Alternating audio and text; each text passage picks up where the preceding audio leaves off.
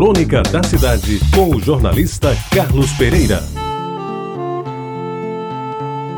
Bom dia, amigos ouvintes da Rádio Tabajara.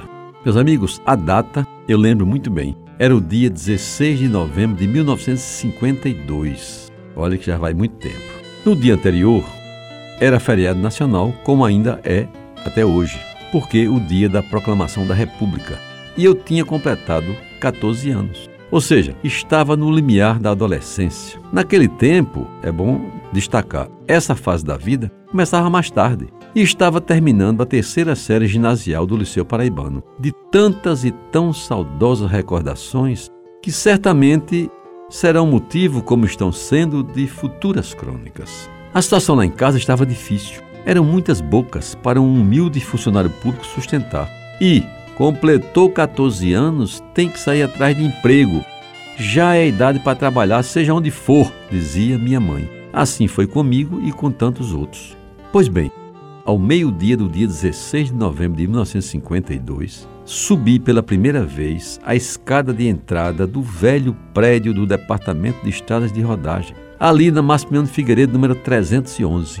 Tinham-me dito que o porteiro chamava-se Seu Liberato e que eu deveria dirigir-me a ele para que fosse encaminhado ao chefe de pessoal, a fim de preencher uma ficha e candidatar-me a uma vaga de contínuo, que era o cargo próprio para estudante pobre que desejava trabalhar. Assim o fiz e recordo que subi o lance de escada com exatos 13 degraus e chegando ao patamar perguntei pelo Seu Liberato. E um senhor de idade para mim, naquela época, uma pessoa de 40 anos era um senhor de idade. Com uma cabeça já meio branca, respondeu-me: Suba! Liberado sou eu. O que é que o menino deseja? Fiquei meio atônito porque já havia subido todos os degraus e meio chateado porque ele me chamou de menino. Eu que já estava usando calça comprida desde que entrei no liceu, aos 11 anos, e já me dava ao luxo de ler Zelim do Rego e até Charles Dickens. Eu disse-lhe então que procurava o chefe de pessoal e ele gentilmente me levou a uma sala lá dentro da casa antiga, onde havia na porta uma placa pendurada com os dizeres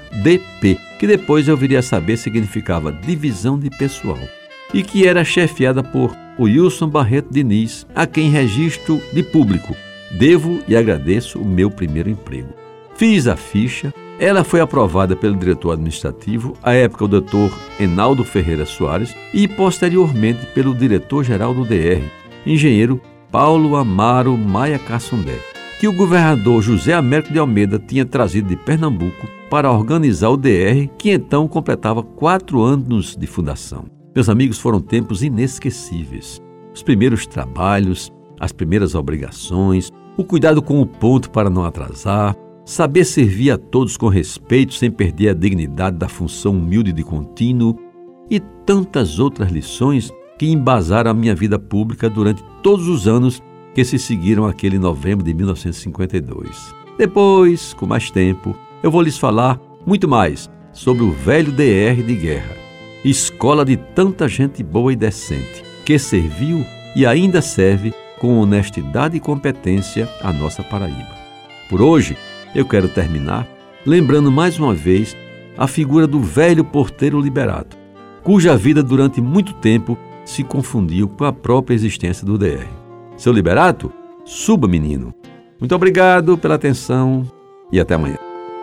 Você ouviu Crônica da Cidade com o jornalista Carlos Pereira.